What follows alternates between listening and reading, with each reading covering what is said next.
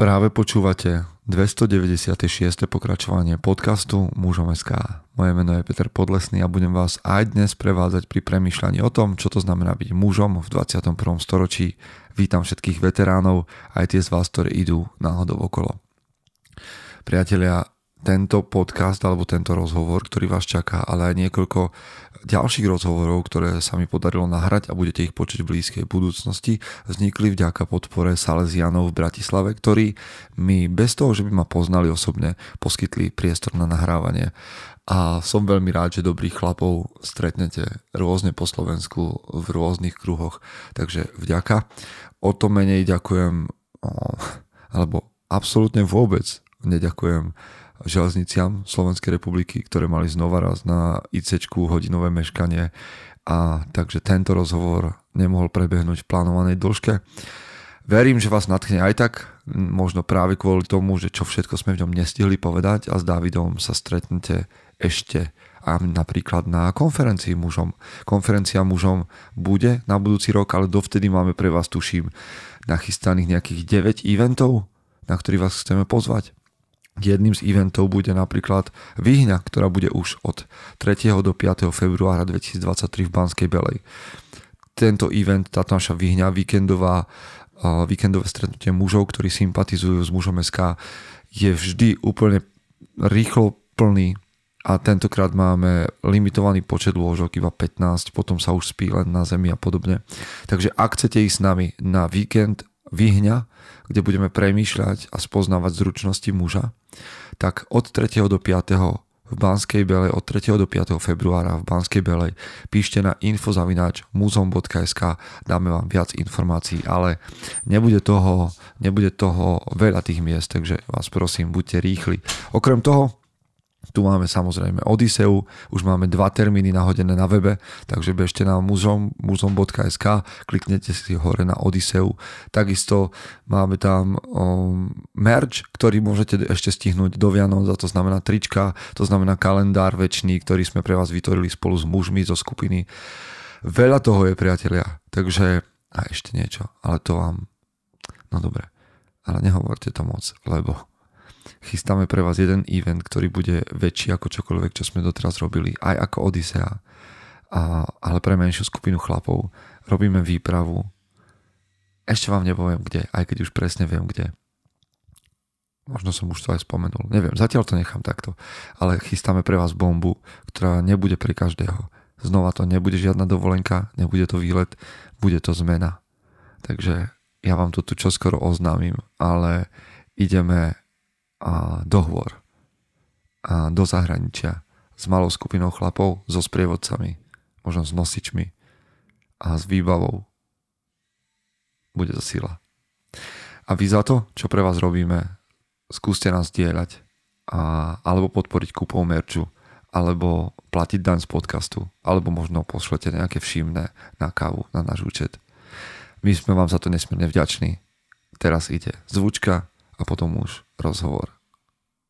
Chce to znát svoji cenu a jít houževnatě za svým. Ale musíš umět snášet rány. A ne si stěžovat, že nejsi tam, kde jsi chtěl a ukazovat na toho nebo na toho, že to zaviděli. Pôjdeš do boja som. Ak dokážeš sniť, nedať však sním vlád. Práci, taše činy v životě se odrazí ve věčnosti. Kde je vôľa, tam je cesta. Istý druh krásy. Zaslužte si své štíty!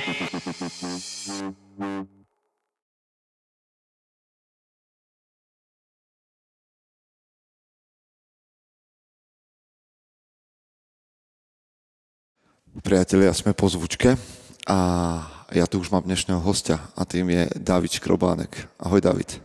Ahoj. Čau. No, my sme sa vlastne stretli u teba v podcaste a ja mám teraz tu čest ťa privítať u nás. A teším sa na to, lebo ty pracuješ alebo pôsobíš vo veľmi podobnej branži, a teda medzi mužmi.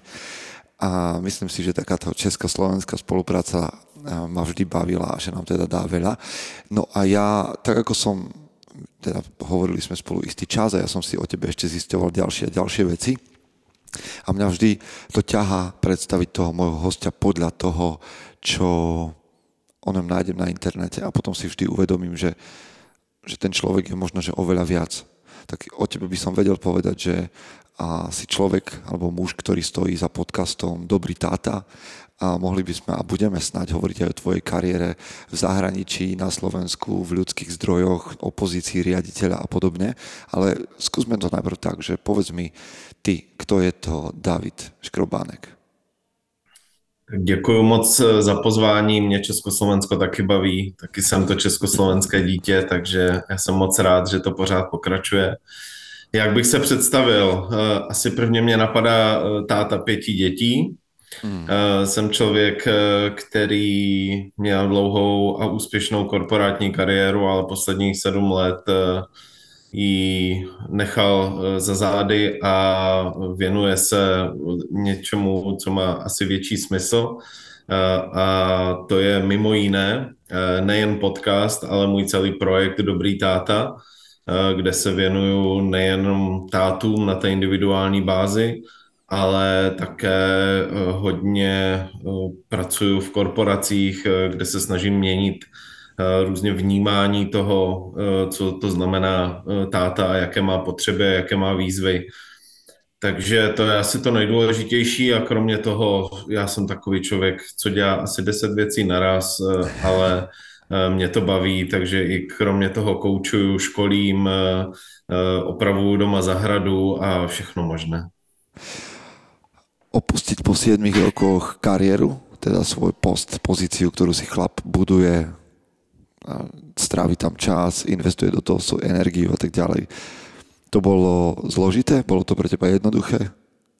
Eh, já bych řekl, že kdybych se měl jenom rozhodnout bez těch vnějších okolností, tak by to bylo extrémně těžké, protože bylo to něco, co jsem, řekněme, dlouho budoval, eh, protože svým velkým úsilím, kterým jsem dával do, do té své práce, tak jsem byl různě povyšován až, až do té pozice, z které jsem odcházel, což byla pozice HR ředitele v Londýně, ve Velké Británii. A Eh, bylo mi tam skvěle. Já jsem nikdy netoužil potom eh, eh, psát faktury a doufat, že mi někdo zaplatí za moji práci. Mně bylo dobře na výplatní pásce a mě vždycky, já mám rád lidi kolem sebe, já rád s lidmi spolupracuju, takže mě to se líbilo a ta firma byla skvělá, byla přátelská, byli tam skvělí lidé. To hovoríme o firmě Brown Forman? O to firmě Brown Forman, přesně tak. Oni se věnují whisky, vínu a takým tým známým značkám, ne? Uh, vínu ne, alkohol, Jack Daniels, asi, Aha, asi tvoji muži někdy už viděli. Uh, ono je na tom, uh, ono je s tím spojený strašně zajímavý příběh a jestli můžu, tak ho rovnou řeknu. A to je to, že můj táta měl velký problémy s alkoholem okay. celý život a hodně mě to formovalo. A neznamená to, že jsem nikdy nepil, ale zajímavé je, že vlastně postupně jsem došel k tomu, že jsem toho alkoholu měl tolik, dávali nám ho zdarma v té firmě, tak jsem došel k tomu, že vlastně vůbec nepiju. A nebylo to žádné vyloženě předsevzetní. No, já, my vždycky si s manželkou chceme dát na Vánoce e, víno, tak ho otevřem a pak e, zase v létě zjistíme, že ho máme pořád v ledničce, protože jsme si jednou dali na jazyk a vlastně nám to vůbec nechutná. Takže to není nějaká póza prostě, ale prostě mě to nechutná, tak jsem za to rád, teď vlastně to vůbec nepotřebuju k životu. A, ale zároveň nikoho nehodnotím, jestli pije. Hmm. No ale tak Brown Forman, prostě alkohol, a můj táta alkohol a já ho prostě nepiju, tak uh, někdy to tak prostě je. Uh, ale já jsem říkal, když já jsem dělal totiž lidské zdroje vždycky, takže uh, u nás to nebyla podmínka, že musím pít pro to, aby jsem mohl pracovat, naštěstí. A pozícia, na tak, teda, tak, tá vysoká pozícia a um, už sa nám spojilo niekoľko vecí. A keď si hovoril o tom, že si otcom piatich detí, a hovorili si, hovoril si o svojej manželke, ale aj o odchode z funkcie a z Londýna o návrate do Čech. Ja viem, že za tým je, aspoň takto hovoríš na webe, ešte taký zložitejší príbeh, že vlastně si zažil Přesně rozchod. tak. Já jsem neřekl, jaké byly ty okolnosti. No ty okolnosti byly ty, že um, my jsme se se svou už teď bývalou ženou rozešli uh, v té Velké Británii a následoval velmi nepříjemný soud, eh, který probíhal v České republice o péči o děti. Já jsem chtěl, aby děti zůstaly dál ve Velké Británii, protože tam tři a půl nebo tři roky chodili do školy eh, a měli tam veškeré zázemí, ale to přání nebylo kvitováno, tak eh, nakonec to musel rozhodnout soud a už je to dost daleko a už jsem to asi rozdýchal, ale prostě najednou děti byly přestěhovány zpátky do České republiky a pro mě to eh, rozhodnutí nebylo těžké. Já jsem prostě v tu chvíli věděl, že když jsem tam sám, Eh, někde v Londýně, tak je mi to úplně k ničemu i se svým skvělým titulem a služebním autem. A rozhodl jsem se, že prostě chci odejít, eh, protože bohužel nebyla pozice v České republice u té stejné firmy. Eh, takže jsem prostě odešel a naštěstí byla restrukturalizace, tak, to, tak vždycky se sejdou ty věci tak, jak mají. No a e, skončil jsem v podstatě za měsíc, jsem byl zpátky, za dva jsem byl zpátky v Česku, mm. protože jsem chtěl být tady. A to první rozhodnutí nebylo úplně, že by jsem chtěl odejít zase z té korporace, že budu ten konzultant.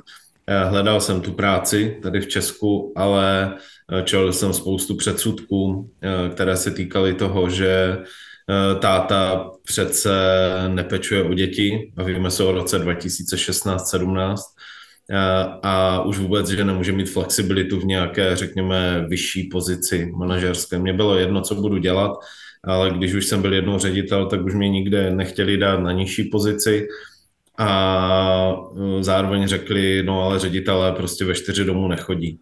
Takže e, to, když se takhle jako sešlo e, tím velmi nepříjemným soudem, kde jsem musel čelit jako ohromnému množství předsudků vůči tomu, co táta a, a zvlášť muž, který má to zprosté slovo kariéru, a zároveň, když vlastně se nešlo nechat zaměstnat, tak to vlastně skončilo tím, že jsem vlastně zůstal jako ten, e, nebo jsem se rozhodl pro tu kariéru toho, řekněme, konzultanta. Vše tak nějak se sešlo, ale e, jak jsme se bavili, e, nic není náhodou, takže já jsem za to rád nakonec. Idem sa vlastne pýtať, hneď mi vybehli dve otázky k tomu. Tým, že ja som neprešiel podobnou skúsenosťou, ale občas sa v tom mužskom svete, v ktorom pôsobím, objavia muži, ktorí majú podobnú skúsenosť a vyzerá to, že na Slovensku podobnú ako v Čechách, tak sa ťa chcem spýtať na tvoj dojem a možno si hovoril s viacerými mužmi v tom smere. Ťahajú muži podľa teba za kratší koniec na týchto pojednávaniach o deti? Zatím ano, jsou to ty, to je, to je taková, takový ledoborec, takový prostě velký vlak, který je těžko zastavit. A ono se, celé to soudnictví se mění a přicházejí mladí soudci a přicházejí lidi s novým myšlením. A postupně bych to tak řekl 10, 15, možná 20% soudců tady v Česku už se mění to vnímání toho, eh, takže je to lepší a lepší, eh, nicméně pořád eh, tam ta většina je, kteří mají ten přístup ve smyslu, že táta musí dokazovat, že pečovat umí a může, a ne, že by se a priori mělo brát to tak, že pečovat umí a může oba dva, a potom se musí dokázat, že to tak není. Ale naštěstí byl u nás tady v Česku v maji po vašem tady rozsudek, eh, rozsudek ústavního soudu, který to otočil, řekl, všichni by měli být na stejné úrovni. Eh, takže naštěstí se to mění k dobrému a já budu mít i ve svém podcastu eh, soudce krajského soudu, eh, který eh, tohle to hodně mění. Já moc se na to těším, já jsem s ním v kontaktu, už jsme spolu mluvili před dvěmi lety. Hodně to mění, protože je to fakt o té hlavě, o tom, o tom nemít ty předsudky, že, že to vlastně možné není. A, a jak si říkal, prostě nejenom já, jako těch, těch jeho mužů je spousta, kteří já to mám takové přirovnání, že když jdou k tomu soudu, tak on je to maraton, on je to běh na dlouhou trať, nicméně spousta těch mužů začíná 20 km před startem běžet. Jo? Okay. To je takový jako, že trošičku, trošičku jiný záhul. A nevím, jak je to na Slovensku, ale já věřím, že se to mění, ale pořád ještě máme velkou cestu před sebou. Ty vnímáš, vnímáš tento svůj rozvod jako zlyhanie? Alebo ako krok vpred? No obojí. Uh, obojí, nedá se to vybrat. Uh, vždycky, když se rozpadne manželství, je to selhání, protože uh, celý ten můj dobrý táta je o tom, uh, že to má být o dětech. Že vlastně, když jsme se dali dohromady, máme děti, tak ty děti nemají volbu a pokud to ti rodiče podělají, s prominutím, tak, tak oni tu volbu nemají a musí si to jako nést a musí si tím projít. Eh, takže je to selhání stoprocentně, že my dva rodiče jsme selhali, protože to uh, jsme nedotáhli do toho krásného konce, tak jak si děti představují ty pohádky, že bude princ, princezna, král, královna a všechno bude krásné. Uh, takže to je určitě selhání. Na druhou stranu um, já zase věřím, že opravdu Eh, je potřeba někdy dveře zavřít pro to, aby člověk mohl otevřít dveře nové. Hmm. Eh, a já jsem moc rád za to, eh, že jsem našel odvahu ty dveře zavřít, protože v tom bylo spoustu různých vzorců, které jsem si do toho táhnul od mých rodičů a které jsem rozhodně nechtěl dál předávat mým dětem. Hmm. Takže já jsem rád, že jsem ty dveře zavřel a vlastně ve 40, kdy jsem k tomu dospěl, tak jsem si říkal, že doufám, že mám ještě půlku života před sebou a můžu tak. s tím životem ještě něco udělat. A zjavne si s ním spravil, keďže sa venuješ tomuto projektu, venuješ sa ďalším mužom a o, hovoríš aj o svojej novej rodine spolu s deťmi, ktorých máš predchádzajúceho manželstva plus nové dieťa, mm-hmm. takže vás je teraz o čosi viac. Mne sa páči na tvojom webe, a možno, že ty tento pojem môžeš hĺbšie vysvetliť, keď píšeš o tom, že máš taký názov článku, ktorý sa volá, že 10 minút po 12. My zvyčajne hovoríme, že tak je za 5 minút 12, že je čas niečo robiť so svojím životom, ale ty píšeš o čase 10 minút po 12. Tak čo ty myslíš?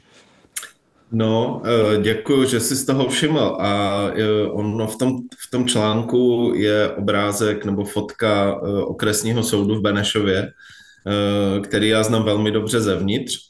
Eh, díky těm soudním jednáním, ale paradoxně moje kancelář je jedna minuta eh, od tohohle soudu, takže každý den tam chodím kolem toho na oběd. A jednou jsem šel kolem a viděl jsem, že tam bylo za pět minut 12 na těch hodinách, takže když se podíváš na ten obrázek, tak tam najdeš za pět 12 opravdu. Okay, okay. Problém je v tom, eh, že u toho soudu lidi nejsou za pět minut 12 těch situací, které tam řeší. A bohužel, ehm, bohužel je to eh, my muži, já jsem o tom přesvědčený, že řešíme ty věci hodně pozdě. Že ehm, my se to snažíme strašně jako kdyby zjednodušovat, zlehčovat, nechceme se v tom prostě hrabat a, a tak. A zjednodušujeme to, spoustu věcí ignorujeme, nějaké signály. My to máme prostě, nevím, to je můj, můj předsudek, možná to potvrdíš, ale chceme to jako jednodušeji a chceme to mít rychle pryč. No a pak se vlastně najednou zjistíme, že vlastně opravdu eh, ten vlak už ujel a že opravdu ho budeme těžce honit. A co to znamená? Znamená to, že prostě pokud chceme opravdu, opravdově pečovat do dětí, a já to opravdu zdůraznuju, pokud chcete, tak, peč, tak pečujte a nedělejte to kvůli nějakým soudům, takovéhle různá gesta.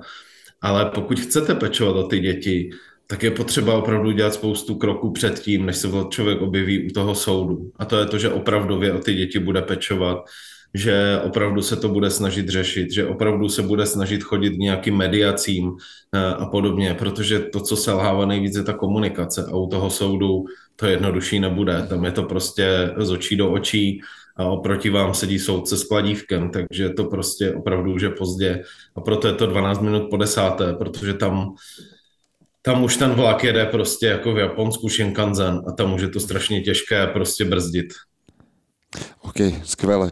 A tu s tým mi prichádza takáto otázka, ktorú riešim x krát s mnohými mužmi a to je, či ty nejakým spôsobom veríš alebo máš skúsenosť pre mňa s takým, že mytologickým balancom, že rodina, práca a muž sám pre seba. A ako to má fungovať teda podľa teba? Existuje balans? Alebo existujú nejaké obdobia? Alebo vieš, proste chlap, ktorý má kariéru, tak ako si mal ty, tam trávi 8 hodín denne, ak nie viac, a chce sa venovať sebe, mal by sa venovať rodine. Jak to máš ty? Hmm. No, já si myslím, že se to mění v čase a, a průběžně si člověk vždycky vyhodnocuje, nebo muž, ale myslím si, že každý člověk se vyhodnocuje e, vlastně, jestli tam, kde teď přidal, jestli to, kde ubral, není zase moc a podobně. Pro mě je to jako živý proces. Já předtím, než jsem se rozvedl, tak jsem strávil za mě relativně hodně času s těmi dětmi, to znamená, že jsem každé ráno vstával, chystal jim snídaní, potom jsem měl do práce, vrátil jsem se zpátky, uvařil jim večeři, šel jsem mi dávat do postele a tak dále, jako spoustu věcí, které normálně pracující táta, nebo spoustu z nich jako dělá nad rámec.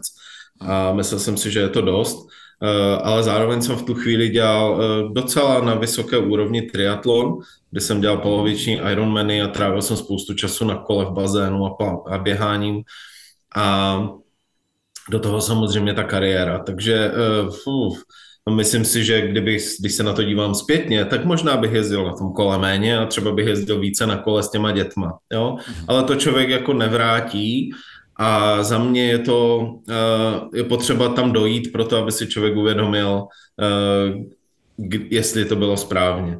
Když potom vlastně došlo k tomu rozchodu, Eh, tak triatlon eh, šel stranou eh, a já jsem se věnoval více těm dětem a řekl bych, že zase až jako extrémně hodně, protože jsem cítil, že to tam potřebuju nějak jako vykompenzovat a ještě k tomu, když člověk v té době procházel tím soudem, tak jsem se strašně bál. Já jsem byl opravdu pořád ve strachu, že o ty děti přijdu. Já jsem probrečel tolik dnů a večerů, že opravdu jsem šel jako hluboce do sebe a to uvědomění toho, že ty děti uh, chci a že o ně nechci přijít, bylo jako hluboké. Uh, takže zase jsem nesportoval, ale hodně jsem šel hodně jako do sebe.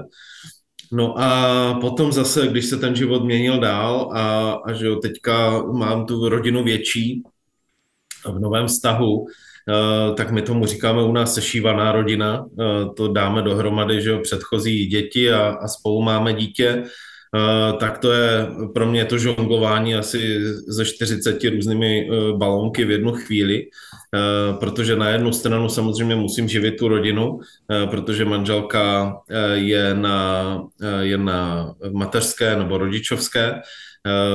Potom mám ty děti tři ve střídavé péči plus manželka má dítě ve střídavé péči, do toho máme dvouletého syna, takže se snažím různě s nimi trávit čas tak, jak to jde, Každý z nich ten čas chce ještě k tomu pro sebe, protože nás tam je hodně. Do toho musím, jak jsem říkal, pracovat, do toho se chci vzdělávat. Do toho máme dům se zahradou, no a já už tím pádem žongluji a já musím říct, že zrovna teďka uh, strašně málo o sebe. Já to vím a opravdu mě to strašně dobíhá. A, a ty jsi mě viděl, jak když jsem viděl tvé vyrýsované tělo, tak jsem si říkal, ty jo, tak to je zamyšlení prostě tady, Péťo a já, já asi o 25 kg víc, než jsem měl, když jsem dělal triatlon, tak prostě uh, ale na druhou stranu vážím si toho, že mám ty děti. Já, já jsem mnohem radši s těma dětma, než na tom kole. Takže, takže mám, to, že mám brůško uh, za stolik nevadí, aspoň jsem pro děti měkčí medvěd, to nevadí. Ale hovoríš, hovoríš eh, jeden taký, jeden taký skvelý výrok, ktorý si podľa mňa chlapi okamžite musíte zapísať a do, do hlavy a kdekoľvek inde, keď hovoríš, že staň sa otcom, ktorého by si sám chcel mať. Mm-hmm. Si takým otcom? Já doufám, že ano. Eh, pro mě ten, to, to dětství bylo opravdu takovým ostrašujícím příkladem, tak jak to probíhalo. Eh, a já eh, to žiju tak, jaké dětství by jsem já chtěl mít. A, a doufám, že to tak je. Pro mě to znamená to, že mé děti jsou mý partneři, eh, že se od nich neustále učím, že jsem schopen za nimi přijít a omluvit se jim, a zároveň nejsem dokonalý. Prostě někdy zvednu hlas, někdy na ně nemám čas, někdy jsem na mobilu, nejsem dokonalý. Učím se, ale jsem rád za to, že si toho všimnu a že se s nima o tom bavím a že to se snažíme někam jako posunovat. Aspoň jsem doufám pro ně jako lidský a nejsem pro ně ten, ten táta, ten otec, ten bůh, ke kterému jako se bojí promluvit. Já doufám, že to tak není. Takže, takže snad ano a, a já ještě k tomu jako doplním, to moje dětství bylo hrozné. Na druhou stranu můj táta zemřel, už to budou čtyři roky a předtím, jak když jsem si procházel tím rozvodem a celkově tím uvědoměním, tak jsem vlastně v tu chvíli začal zkoumat, proč ten můj táta byl takový, jaký byl. A to pro mě bylo jedno z největších věcí v mém životě, kdy jsem vlastně pochopil, co vlastně zatím bylo. Jo, můj táta alkoholik, můj táta předseda Národní fronty komunistické strany Československa, jo, vedl vždycky první máj jo, a, a spoustu těchto těch věcí. A, a ono je to docela jednoduché, jako když jsem na to potom přišel, on vlastně měl všechno, dělal takhle, jako protože jeho táta se jemu nevěnoval, neměl ho rád, neměl na něho čas, byl to ten táta, který žil mezi světovými válkama, tvrdá ruka, a můj táta se pořád snažil někomu zavděčit. A když to nešlo, tak to řešil alkoholem. A toho jakkoliv neomlouvám za to mé a sestry dětství, ale jako to, že to člověk jako pochopí a tak to byla jedna věc. A druhá byla ta, že jsem došel k tomu, že jsem mu opravdu odpustil. A to pro mě bylo neskutečná úleva prostě v mém životě, protože eh, když můj táta umíral, tak jsem ho držel za ruku a byl to jeden z nejhlubších momentů mého života keď rozprávame tieto všetky veci a otvárame mnohé témy, podľa mňa sú tu chlapi, ktorí presne toto potrebujú počuť a riešiť a ja hneď takto nadstrelím a poviem, že um, 7. 10. 2023, na budúci rok 7.10. máme konferenciu mužom v Bratislave a ja by som ťa tam rád videl stať na pódiu, aby si tieto veci prišiel povedať chlapom priamo Takže to ber ako také pozvanie, ktoré doriešime, verím, že tak akože mimo éter, ale je to a zároveň aj také, že prvýkrát hovoríme moc, o tom. Přijdu moc rád. To je skvelé, to je skvelé. Počuj, ale predsa len, ak niekto nechce čakať, mm, rok, alebo teda no, 10 mesiacov na to, kým ťa bude počuť. Kde všade ťa môže počuť, ako ťa môžu ľudia nakontaktovať na coaching, alebo a, jazdíš aj na Slovensko, ak je to treba, alebo ako to máš? Tak dnešní covidová doba umožnila to, že můžeme být i v, i v Praze, i v Košicích najednou, že jo, vy tvoje zoomové uh, setkávání. Uh, samozřejmě offline je to vždycky lepší, ale, ale na druhou stranu nás to nelimituje. Uh, úplně nejlepší je, když se člověk podívá na stránku dobrýtáta.cz uh, a tam vlastně najde veškeré informace. Uh, samozřejmě můžu se poslouchat mé podcasty, které se jmenují Rozhovory nejen pro táty, pod dobrým tátou, je to na Spotify.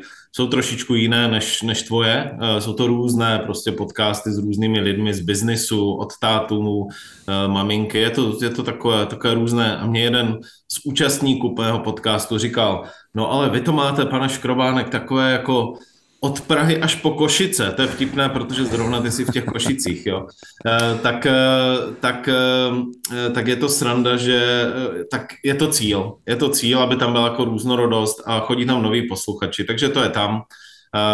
A já jsem zatím hodně na LinkedInu, protože působím hodně v tom biznisu. Nicméně právě zrovna ty Peťo si mě hodně inspiroval, takže od ledna, od januára spouštím Instagram. Skvěle. Uh, takže budu moc rád, uh, já to budu určitě interagovat i na tvých stránkách, budu moc rád, když se dostanu blíž uh, ke všem lidem. Tak budu moc rád, když si mě najdete i potom na tom Instagramu. To je výborné. Ja mám ešte jednu otázku, ktorú dávam nakoniec všetkým chlapom, tak sa opýtam aj teba. A čo pre teba znamená to slovné spojenie, že chlap na pravom mieste? Chlap na pravém místě. Uh Myslím si, nikdy jsem nad tím nepřemýšlel. Prvně, co mě napadlo, bylo, je to ten chlap, který když se podívá do toho zrcadla, tak si jako řekne, uh, si na dobré cestě. Uh, cesta je důležitá, uvědom, uvědomím si, uh, kde jsem, co jsem byl, nevyčítám si to, ale zároveň hledím dopředu a chci být lepší.